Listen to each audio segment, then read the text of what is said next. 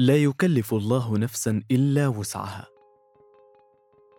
حلقات هذا البودكاست هي أمثلة ملهمة لمعنى عظيم في هذه الآية.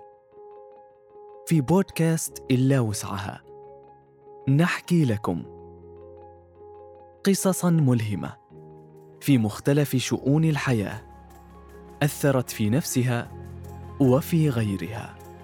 وعلينا نرويها لكم. إلا وسعها من كاسيت بودكاست.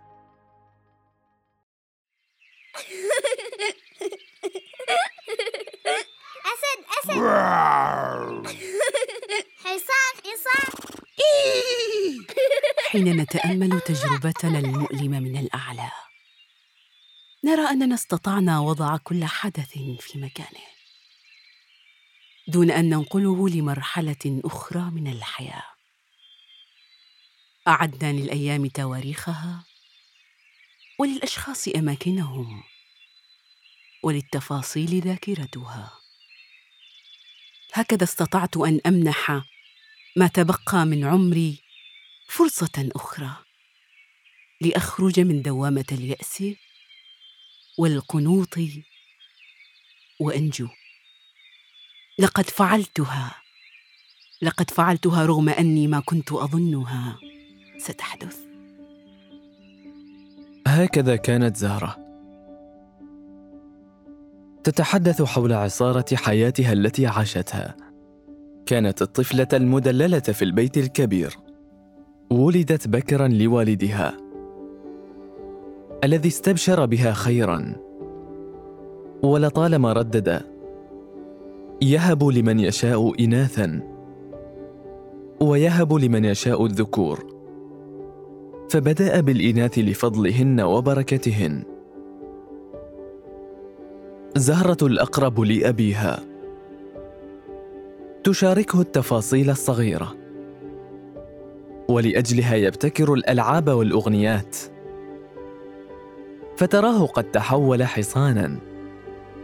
واسدا. ليرسم لها حديقة الحيوان البشرية التي تفضلها. بوجه بشوش يطل عليها من باب الفصل. يؤشر بسبابته مبتسما.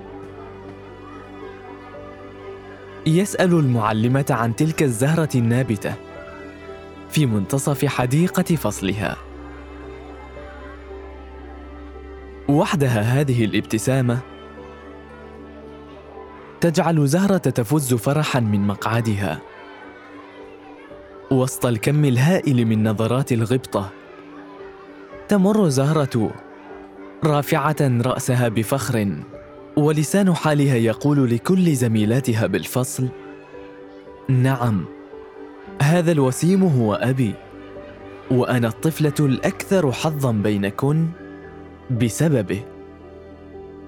وفي غمرة الحياة الطفولية الهانئة التي كانت تعيشها في كنفه تتذكر ذلك الاتصال المشؤوم الذي تلقته والدتها.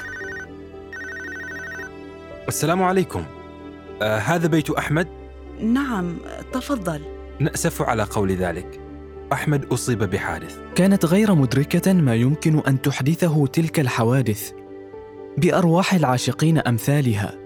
ما كانت تدركه أن ثمة فقد عاشته لأسابيع فلا حديقة حيوان بشرية وسرير خاو كانت تتقلب عليه في أحضانه. كانت تسأل عنه باستمرار. سألت والدتها التي قالت لها آه، ذهب لأداء العمرة وسوف يعود خلال أيام. ولكن لم يرحل ولم يودعها. سألت جدها مرة عنه. جدي أين والدي؟ إنه في مهمة عمل. يتطلب منه الغياب لعدة أسابيع. سألت جدتها وهي تسقي أشجار البيت الكبير. ذات عصر كئيب عن أبيها. سألتها وهي ممسكة بلحافها الفواح برائحة اللبان. جدتي. نعم يا ابنتي. أين والدي؟ إنه يقضي إجازة سنوية في إحدى الدول السياحية. احتارت في تلك الأجوبة المختلفة والتي صدقتها جميعا حفظا لذكرى تستعيدها مع والدها. بعد أسابيع العمرة أو المهنة أو السياحة هذه هكذا واست زهرة نفسها ومضت مطمئنة.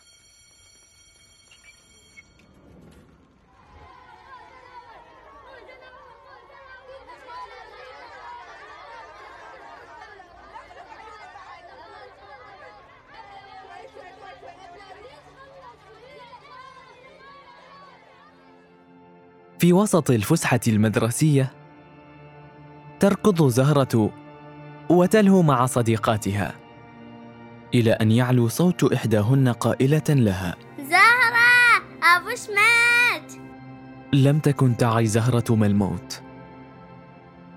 كانت تحسب أنه لفظ يصف من يذهب للعمرة أو معنى أشمل لمهمة عمل رسمية. قررت حينها أن تطل من جدار المدرسة المقابل لمنزل العائلة الكبير. شاهدت سيارات كثيرة تتجمع حوله.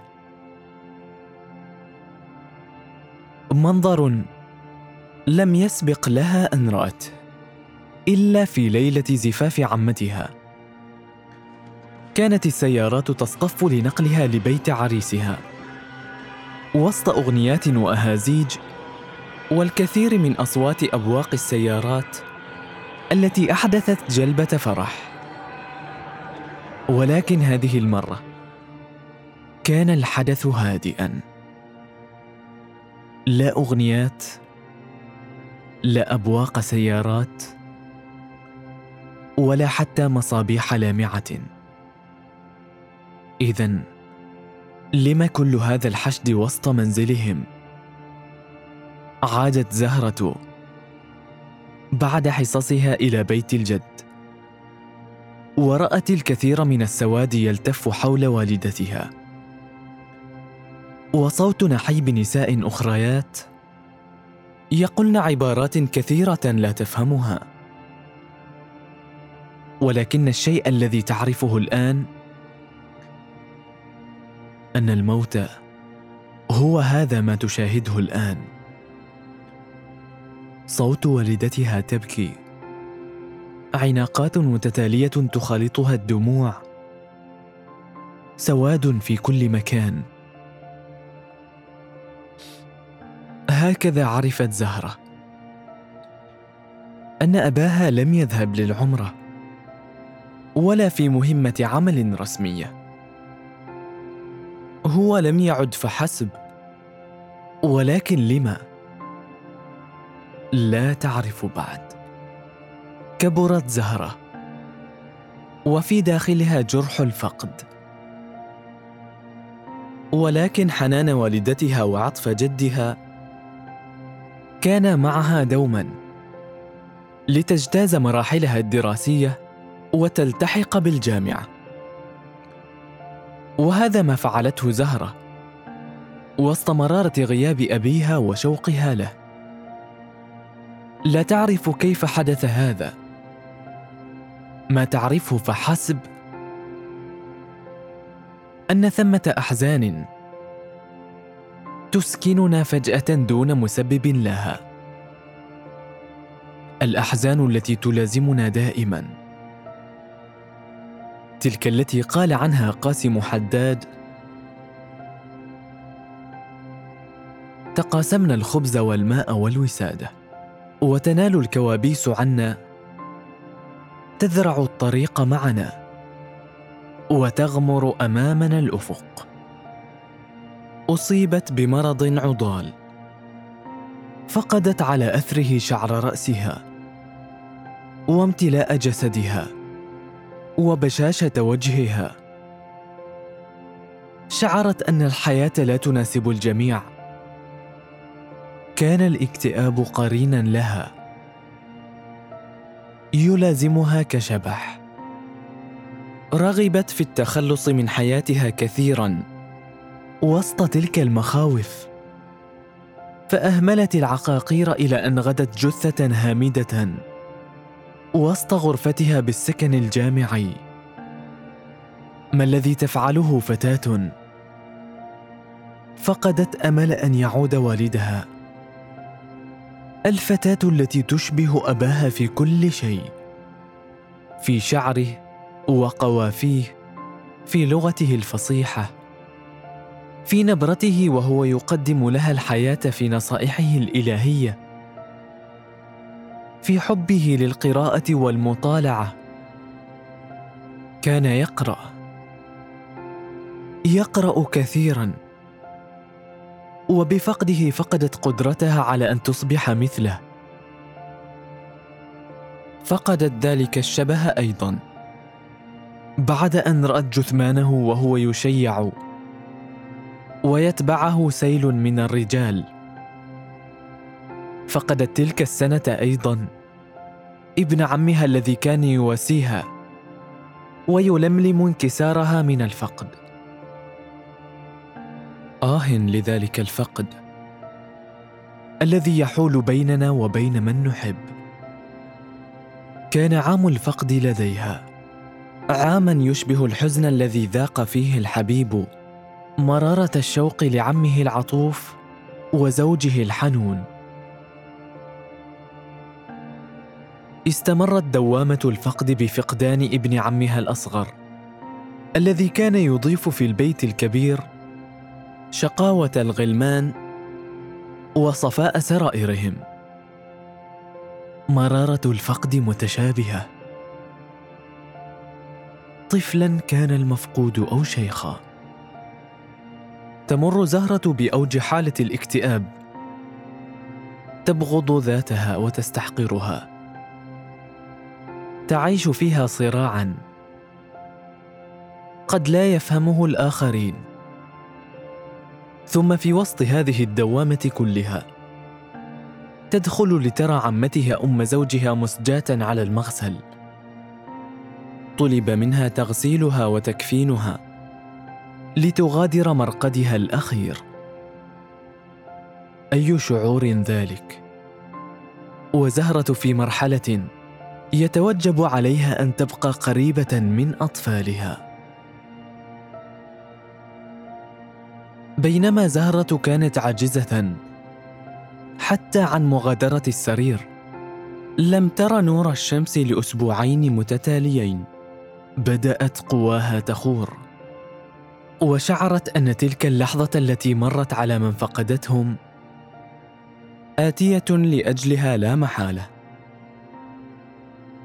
نقلها زوجها على الفور إلى المشفى لتقابل الطبيب الذي يعرفها جيدا. لكثرة ما ترددت عليه أشار عليها بالسفر إلى أي بقعة في العالم. إلى أدغال أفريقيا أو مدن أوروبا أو ريف آسيا وطبيعتها. خرجت من المستشفى بصحبة زوجها الذي كان أقرب إليها يسندها ويقوي ضعفها. اليوم التالي صعدت زهرة الطائرة وحيدة متوجهة إلى إحدى الدول الأوروبية. زائرة لصديقة مقربة تصاحبها لأيام. لتخرجها من قوقعة الألم تلك. في مقاعد الطائرة. كانت تبدو على أغلب المسافرين فرحة السفر والترحال. السفر الذي لا يشبه سفر والدها وجدها. امرأة تحزم طفلها بحزام الأمان. وآخر يوثق صورا تذكارية يرفعها لأصدقائه عبر سناب شات متباهيا. وتلك تلبس سماعتها لتشاهد فيلما تقضي به وقتها في الطائرة. أما زهرة فقد كانت تبكي على المستقبل المجهول لعجزها عن احتواء زوجها وأطفالها. وصلت إلى وجهتها. واستقبلتها صديقتها في رحلة مدتها أربعة عشر يوما. ولكن زهرة لم تشعر أن ثمة شيئا ما تركته في وطنها من هذا الأسى. لقد غادر معها مسافرا لتقرر أن تنهار في اليوم السادس. وعادت مجددا. إلى حيث وكيف ما غادرت. في الطائرة وسط شعور غامر بالإلهام الإلهي كإلهام أم موسى وهي تقرر أن تلقي برضيعها في اليم. أخرجت مذكرتها وكتبت إن الله لا يغير ما بقوم حتى يغيروا ما بأنفسهم. الله ذلك الذي لم يخلقنا ليعذبنا. هو ألطف بنا منا. يريد منا أن نكتشف ذواتنا. أن نعيش حياتنا بصورة نرسمها لأنفسنا. لتكون كما يرتضيها هو لنا.